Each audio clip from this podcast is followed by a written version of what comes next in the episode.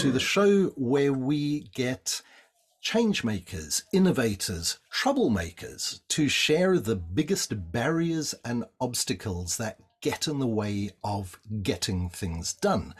What I like to call monsters and myths. And what we're looking for, hopefully, is for our guests to share the magic required to overcome these. Today's guest is Ajit Chambers, and we have met each other in various circles, I think most recently at the banking scene as well in Brussels, Ajit. It's easy to recognize fellow troublemakers because their pain resonates quite deeply. And Ajit describes himself on his LinkedIn profile as a thoroughly committed business designer with extensive experience in talking tech to the boardroom, which I should imagine gives him a wealth of experience of at least encountering these barriers and obstacles. So Ajit, welcome to the show. Please, can you tell the audience a little bit about your journey to date, and we'll jump into the monsters and myths from there. Hi, Andrew. Hi, everybody. And just thank you for the opportunity to give some add some value to this. And, you know, I've got a lot of respect for your show, and so, and hence, let me start with my background. I'll keep it as concise as possible. I went to art college, found out that you wouldn't get paid very much for the job straight after art college, and thought, well, this is not a great place to stay. I then started working for a consultancy, very luckily, a large consultancy now called FDM. One of my role models is the founder of that consultancy. And during working for them, I was a permanent member of staff. I left to train as a Navy pilot, Navy helicopters. Wow. Yeah, I love flying, any type of flying I love. But I ended up in an airbase up north where I failed my tests. They offered me air traffic controller training, and I just thought, no, that's not for me. And so I bought a bottle of Dom Perignon for £100 in 1996, and it's still in a little case over there. And I said I'd open it when I did something that is equally special for myself. I then went back to FDM. And again, the founder, the mentor for many of us, always used to say in the morning, Google every other job for the first half an hour. We're the best. We always will be. And you can come back to us. And Rod is still, as I said, a mentor of mine. So that's my background. Really tech across the trade floor. I'm very detailed and I'm very giving. So I ended up working for the board of the Barclays Group on a personal basis, 24 hours a day, doing it. The discussions between the board and tech teams in a large room. Being the interpreter. Yeah, because the board are asking the tech teams, sort of 20 people over there, to, can you do this? This is what we want. And they'd have a big discussion about it. And I'd say, well, the answer is yes. That discussion doesn't have to happen here. We just want to hear it from you. And we can write down the requirement, essentially, all 20 of us, and get that discussion done. And then we'll go off and figure out how to do it, which we did. So we, some of those teams thought that they were negotiating what they could do, whereas we're not. As the board of the Barclays Group, they're telling us this is what we want, and our job is to figure out how to do it. So that's my basis for business and the experience that you're about to hear, and our subject with monsters and myths. It really surrounds how these conversations happen, and hopefully this talk will be a little bit useful to anyone really listening. It's interesting when you said this is coming from the board and your role was to make it happen. One of my monsters that has come up in the shows has been the Bordenstein. So a Frankenstein board that is composed of lots of different parts put together that don't all function harmoniously. So if you think of Frankenstein, but made up of bits and pieces of board members from all over the place, but that don't really function as a body together. So the fact that you actually got the board to agree on something that you could go off and go and do was a win in the first place, I think, personally. So let's get into it then. What is your first monster or myth that you have encountered, the biggest barrier? So I'm going to break this down in a slightly different way and then come back to answer those questions if you don't mind. Yes, absolutely. So I've come up with the three topics, which might be a little surprising considering this is what we're talking about. But the first thing is, topic is how I left banking. So gathering the success of banking and then how I left it. And anyone listening to this will know there's always an exit to a business, and that's the point of making the business and the reality of it. Creating something saleable, which might not be the product the business is making, but it is the business itself. So that's number one. I'll come back to the second, to that in a second. Number two is how I found my opportunity. Every man has his opportunity, and it keeps repeating itself. And that opportunity is what takes you away from your day job or the experience that you've built in order to become the person that you're created to be. So you've done the schooling, and now you're going to be doing the teaching. And number three, what I did to get it going. And this is the different part where I'm changing the words as an entrepreneur to essentially your show. So I created the myths in order to fight the monsters. Oh, I love that. And that's how I got through the doors to move forward on my own business. So this is the real point. I created a plan and invited the monsters in. Oh, I love it. This is taking a completely new twist. Please. So in this, in the next couple of minutes, I'm just going to, sorry, I'm reading from my notes over here, but I'm just going to... You have notes. You're much more well-prepared than most of our guests. Well, normally the notes are in my head, but I want to get this right. So, firstly, I'm going to talk about my description of monsters and myths. And this is where there's a slight change going on from your description. I think you're happy with it at the moment. Absolutely. Firstly, and this is the most important thing I found out through the business I created, that the monsters are not who you think they are. The people that are known to be good in the world and name themselves as good are normally the baddies. And the ones that are you're told all over the press and the media that they're awful and evil people are the guys who will actually help you. And hence they're breaking the rules and guidelines in order to deliver things. And the people, the other side, who are pretending to be good are busy trying to stop them.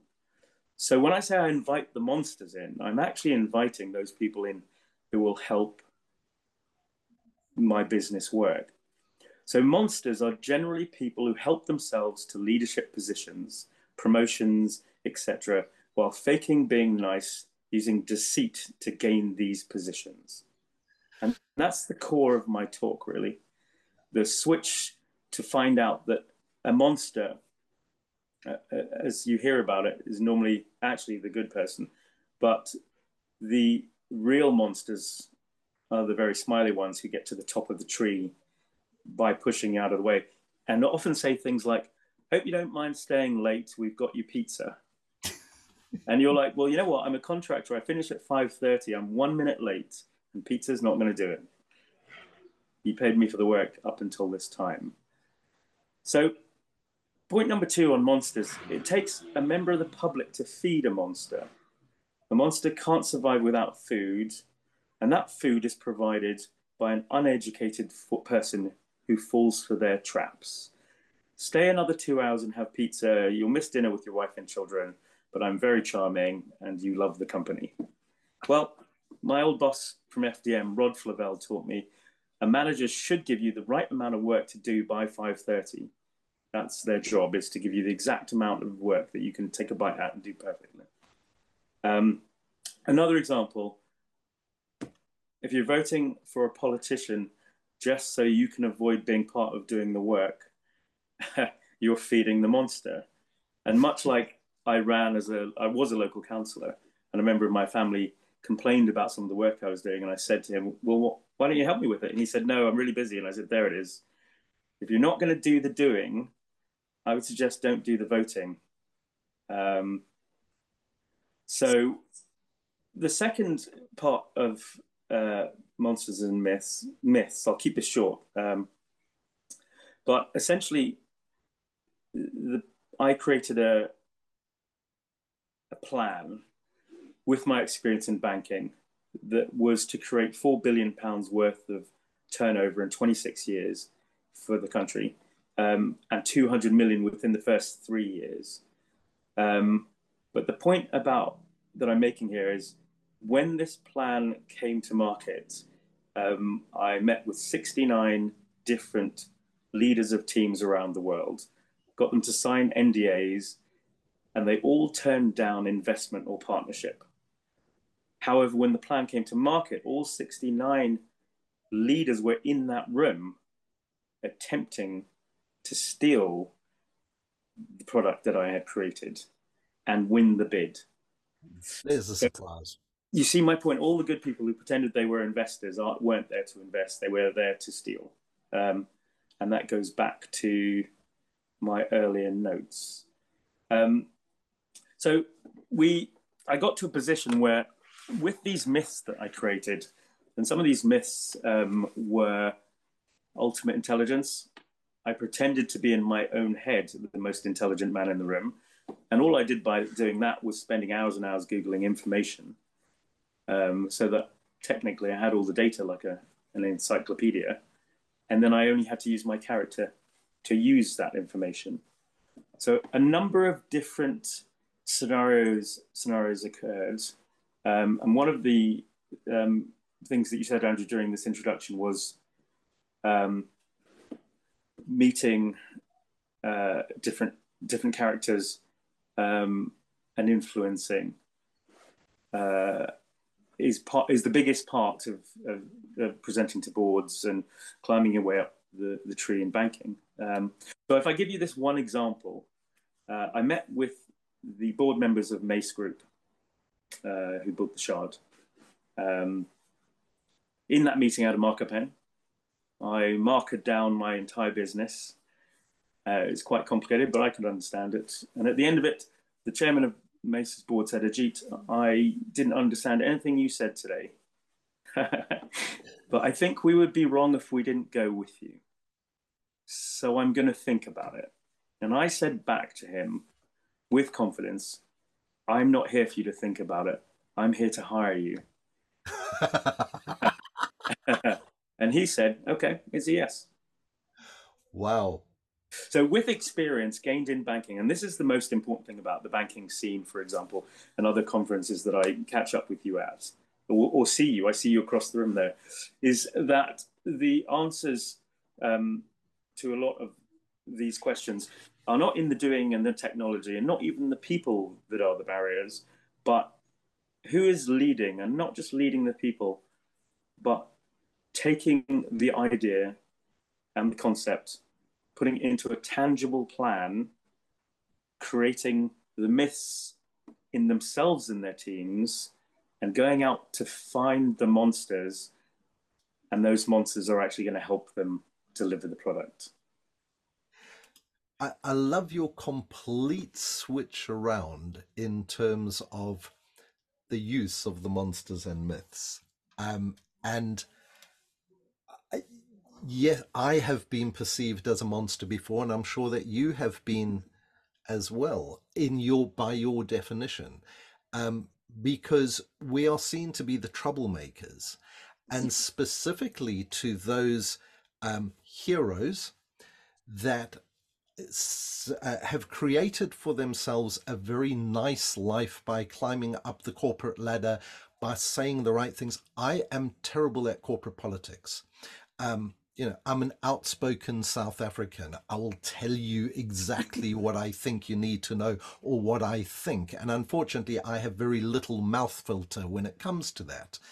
So as a result, I don't do the ass kissing and everything else required to be able to climb up, because if something is the wrong thing to do, I will stand by it's the wrong thing to do, and this is what you need to do is the right thing.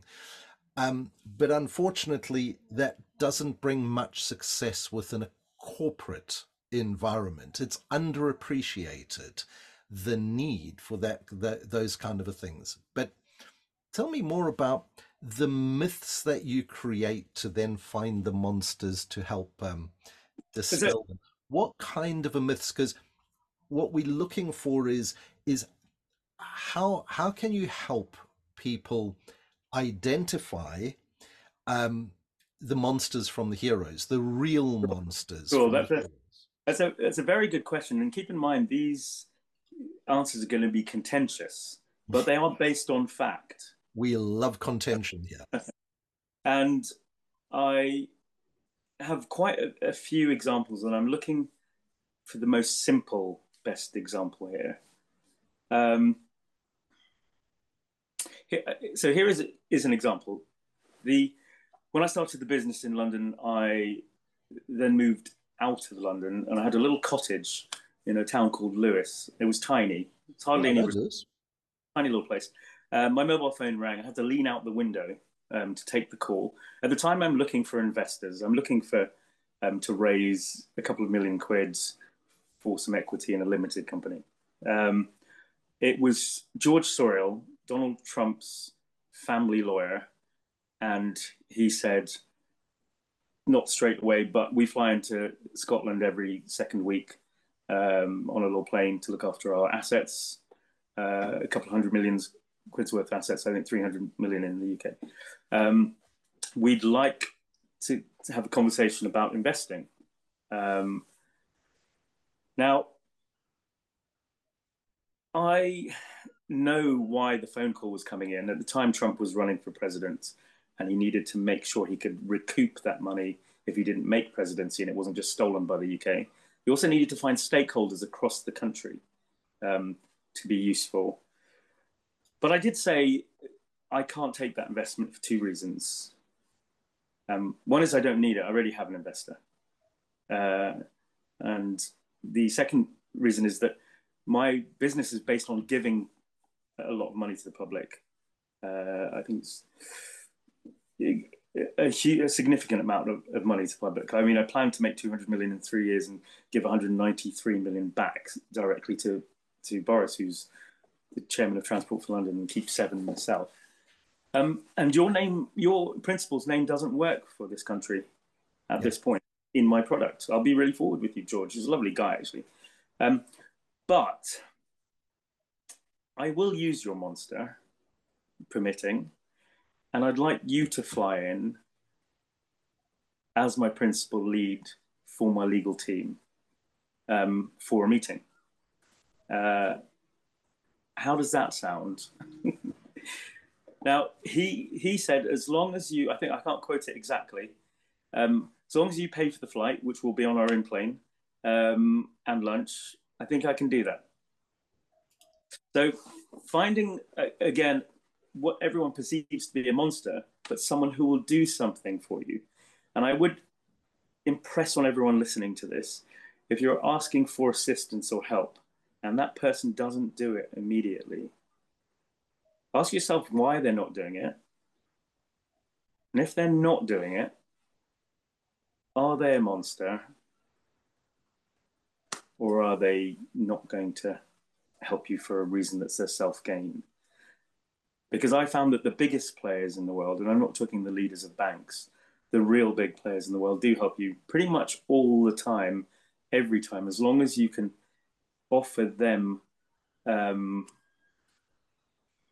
something back, which isn't a win financially, but it's normally honesty, truth, and some detailed explanation of what you're asking. They'll say yes off the bat. So one of the things that you had said right at the very beginning was, so I'm going to go backwards through your list in reverse order, because I do understand what you've done to get things done, which is basically harness the power of the monsters, but not the monsters in my definition, but the monsters as you've redefined them in your world, which, as I say, I absolutely love the switch around. It just changes things up a bit. But you had said how you found your opportunity, which is different to what you were, because as you said, the formal training, the skills, the development, everything of that had happened, but that wasn't really your opportunity. How did you find your opportunity? Because I think that is a fascinating... Andrew, one of the things a lot of us like about your work is that you can define that nuance that is the actual question, and that's what you've just done. Once I found out that I was becoming very successful in banking, and I don't mean financially particularly, but I mean I could run a conversation that got the answer immediately. And it wasn't rudely done, but it was pushy enough that the whole thing came together as quickly, as efficiently as possible. And I thought, I've done my work here. And in answer to your question, how did I find my opportunity? I walked out of Canary Wharf and I remember smoking a cigarette, standing looking away from Canary Wharf, thinking, I've done it. There is no point in me being here. But how am I going to get away from this? How do I get away from the salary? How do I get away from the routine? This is all I am at the moment. So I put the cigarette out, and I used to cycle to work, or I'd take my old sports car in the bus lanes because it was so early. You were allowed to drive in the bus lanes back then. And I said, the answer is to go home. So I literally left the office and cycled home. Didn't tell anyone. I remember I was looking after the board of the Barclays Group at the time, 24 hours a day under contract. And the strange thing is I knew I wanted the opportunity. I always think that sometimes when I'm looking for something particularly, it will find me first. It's like in the movies where they say you're looking for a criminal and you turn up in a little town in America. Well, you're the only new thing there, so he's going to find you first. And much like opportunity, once you start looking for it, if you can have identified what you want, which is I wanted more for my life. And I stopped, and this sounds awful, I smoked another cigarette, and I was so fit, I used to smoke cigarettes while I cycled to make it harder to cycle. And I that's not a recommended strategy to anybody listening, but that is... At 50 now, I'm definitely not doing that ever again. But I stopped and sat on this little wall, and it was under a huge building, which I now recognise to be the headquarters of Transport for London. And there was a tiny little shop with a map hanging backwards on a wall. And that was my opportunity. So much so that I left my mountain bike outside the shop in central London without locking it up and went in. Bought the map, still got it. And the map showed an impossible product to open the disused underground stations under London and make them into tourist attractions. And I thought, here it is. I've managed to work with a number of boards around the world. I've always delivered to anybody who asked me a question in the building. So that's my reference, phone anybody in the building. I'm just gonna do what they ask, that's it. That's what I'm paid to do. I'm never gonna say no, and that's one of the things in corporates, they say, you must say no and you must push back and you can only do 80% perfectly and none of those things. So I took the map home, and with a marker pen, I drew the plan on my lounge wall with a black, and keep in mind, my ex-wife now was Swiss. So coming back to a pristine home with black and red and yellow green marker pen all over the lounge above the fireplace was awful until, as a financier herself, Swiss financier, she looked at it and she said, this makes 86% profit before all taxes. And I think it's 34 after all taxes. This is unheard of. And everybody wins. And I said, I know, it's incredible, isn't it? I was going to say, yeah, you're a braver man than me, taking a marker pin to the walls. I mean, that was a bit extreme. So that's how you, I mean, what was the flash of inspiration, though? You've been working in banking and finance, and as you say, you wanted more, but the more wasn't necessarily physical more, financial more. It was just fulfillment, I guess, right? Completely. And when anyone asks me a question, I generally have the same answer.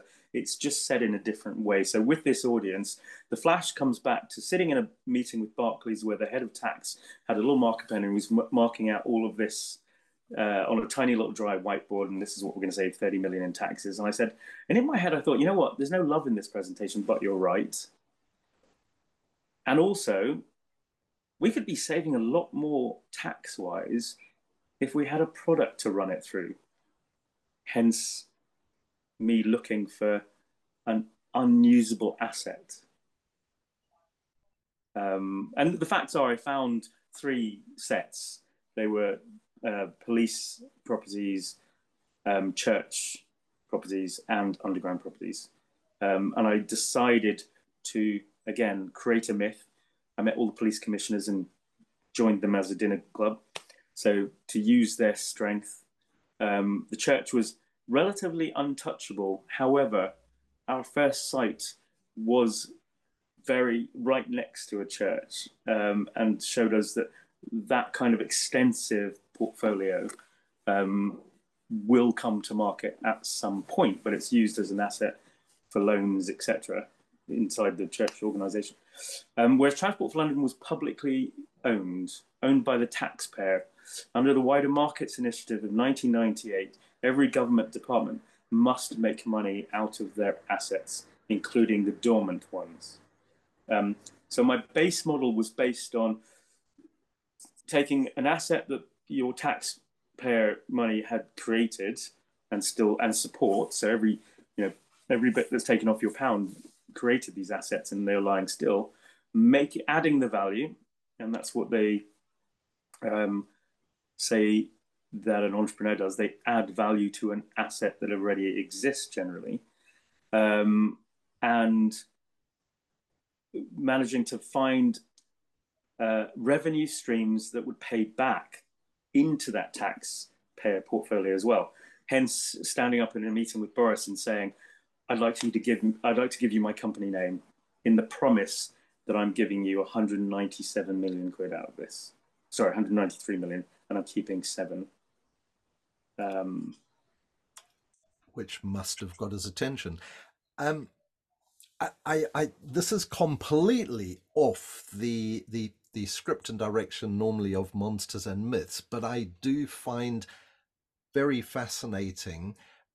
So this is not a pitch, but can you just share in the last couple of minutes what it is that you've actually done with those assets for the people that don't know, and you know what it is, how you have actually brought those to life and created something out of nothing, really? Because as you say, you've taken dormant assets and you've turned them into something that is not only revenue generating, but is actually net positive for society, for us as taxpayers and things like that. So this isn't an advertorial, but sure, it's fascinating. So I think that the people who watch and listen to the show will be equally interested as I am in what is the specific, what's the name of the thing, and what are the things that you have done, and what are your plans for the future with it? Okay, so pulling back a tiny bit, I'm going to add, I found the stakeholders, the 11 monsters. I then spent my last paycheck on having 10 black iPhone boxes made with black foam in them and a black invitation with white on it, that could be opened. And it was an invitation to a tourist adventure into the world's oldest underground tube station. So I then cycled. I remember cycling to London and Partners. I think it was Visit London at the time, or the other way around. Boris Johnson's office, chairman of Transport for London and the mayor of London, and a number of other Morris Visitor publications, I think, a number of other stakeholders that I needed to put together in order to capture this product. And I sold to them in that meeting. And keep in mind, a lot of them wouldn't let me in the front door. So for example, I think it was I think it was City Hall that I cycled in the front door. You know what the security's like there. And he said, you can't bring your bike in here. And I said, well, have it then. And I walked past and managed to get into the lift and went up to Boris's office. There it was. And those risks become a lot more easy when you have such a strong creation that's ready to go, such a strong plan. You know, the one of those boxes was essentially £500 worth of iPhone box in perfect black with the old London Underground Company written on it. And I said, I've got a ticket for you for this adventure, Boris. And he said, I'd love to come along. And I said, well, great, because I'm not allowed to do it without you. So I compromised 11 stakeholders to the point that I think it was London and Partners or Visit London who met with me and offered me, I mean, I generally don't make mistakes in calculations, but I calculated that 12% of my limited company was worth £240,000. And that's our deal we were making. So, but I always remember to keep a little quiet, and it turns out their offer was £2.4 million for 12%, because I got my numbers wrong. I mean, I don't know if you saw, I went on the Dragon's Den, and one of the reasons I did that was so I could know my numbers perfectly or be embarrassed in front of the world. But essentially, you know, there is a longer story that your viewers will Google about this, which is I made the product so it could exist, and then I made the product so it could make me money, in that order. So I did my self-education rather than just go out and be spat out at the top of the bank at the end of 20 years. And the company has been taken over through some fraud by two individuals in Transport for London. So it's a 40 million quid lawsuit waiting to happen. But tourist adventures. So if you have children and you don't want to go out of London, you just walk up to this place and they go down and they see where the people used to hide in the Second World War. They see where people used to push around the V2s as British Spitfires would try and shoot them down. It's all the real adventure, you know. None of it's made up. It's not a false entertainment. It's all the actual history. And the beauty of London is the fact that these relatives whose parents probably worked in there may well still be here somewhere. And if you go into the plan, there were, you know, sort of plans to be able to phone out random phone calls into different buildings and try and make it a real adventure for a kid. He could phone through floor 3 in the Barclays Group and say hello to Henry. He didn't even know who that was, and say, I'm in this adventure. And they'd go, no way, you know? And so the marketing was an enormous part of, and a fun part of creating this scale of products. But just going back to the myths and monsters, I found the 11 monsters, the stakeholders. I created the myths in order to get them on board. Those myths all existed in my business plan, so they weren't untrue. They were simply created. And then the monsters helped you execute them. The monsters helped me execute, but I did have to, I think it was 12 public meetings with Boris. We finally got to a position where he wouldn't let me stand up, but I was at dinner with one of the police commissioners the night before, and he stood up and said, can you take Ajit's question? I then had to offer to raise funds for an 11 million quid escalator for an old lady in West London in order to get the meeting with him. And he said, I'll just take the meeting. And in the meeting, his first words were, we think you've got something here. And that is the magic. The magic is what you have done by enabling all of this and getting them together. So I was always, you know, the core of the show is looking for the magic. And in this particular case, the magic is you connecting the opportunities together to be able to create something bigger than other people could see and perceive at the time. So not easily replicable magic, I have to say, Ajit, that this is a unique quality of entrepreneurs in general, but not an easy one to replicate for most people. They can admire, they can recognize, but it takes a particular kind of spark and spirit, usually common amongst the people that I get on the show, which are the change makers and the troublemakers of the world. Which, so that definitely bore out in this episode. Have you got any final words of advice or anything that you want to say to anybody before I bring this to a close? Because we have run up to our time. Just one last thing. I went to an international boarding school running the Swiss exam. It was an American missionary school in India. And they had a motto by Anatoly France. And the motto was something like this. I'm not great with the words now. I'm 50 now, and I was there when I was 15. So, but it said something like this: in order to succeed, you must not only plan, you must believe. So wherever you're going, whoever's listening to this, if you believe it, and you really do believe it, then you're going there. If it's something you don't believe, then time is running out, and you shouldn't be sitting where you are right now. Fabulous way to wind up the show. Ajit, thank you so much for sharing everything today, and I will drop some links in the show notes so that people know what to go and Google. I look forward to seeing you at the next event and crossing paths to continue discussions like this. Thank you again. Take care.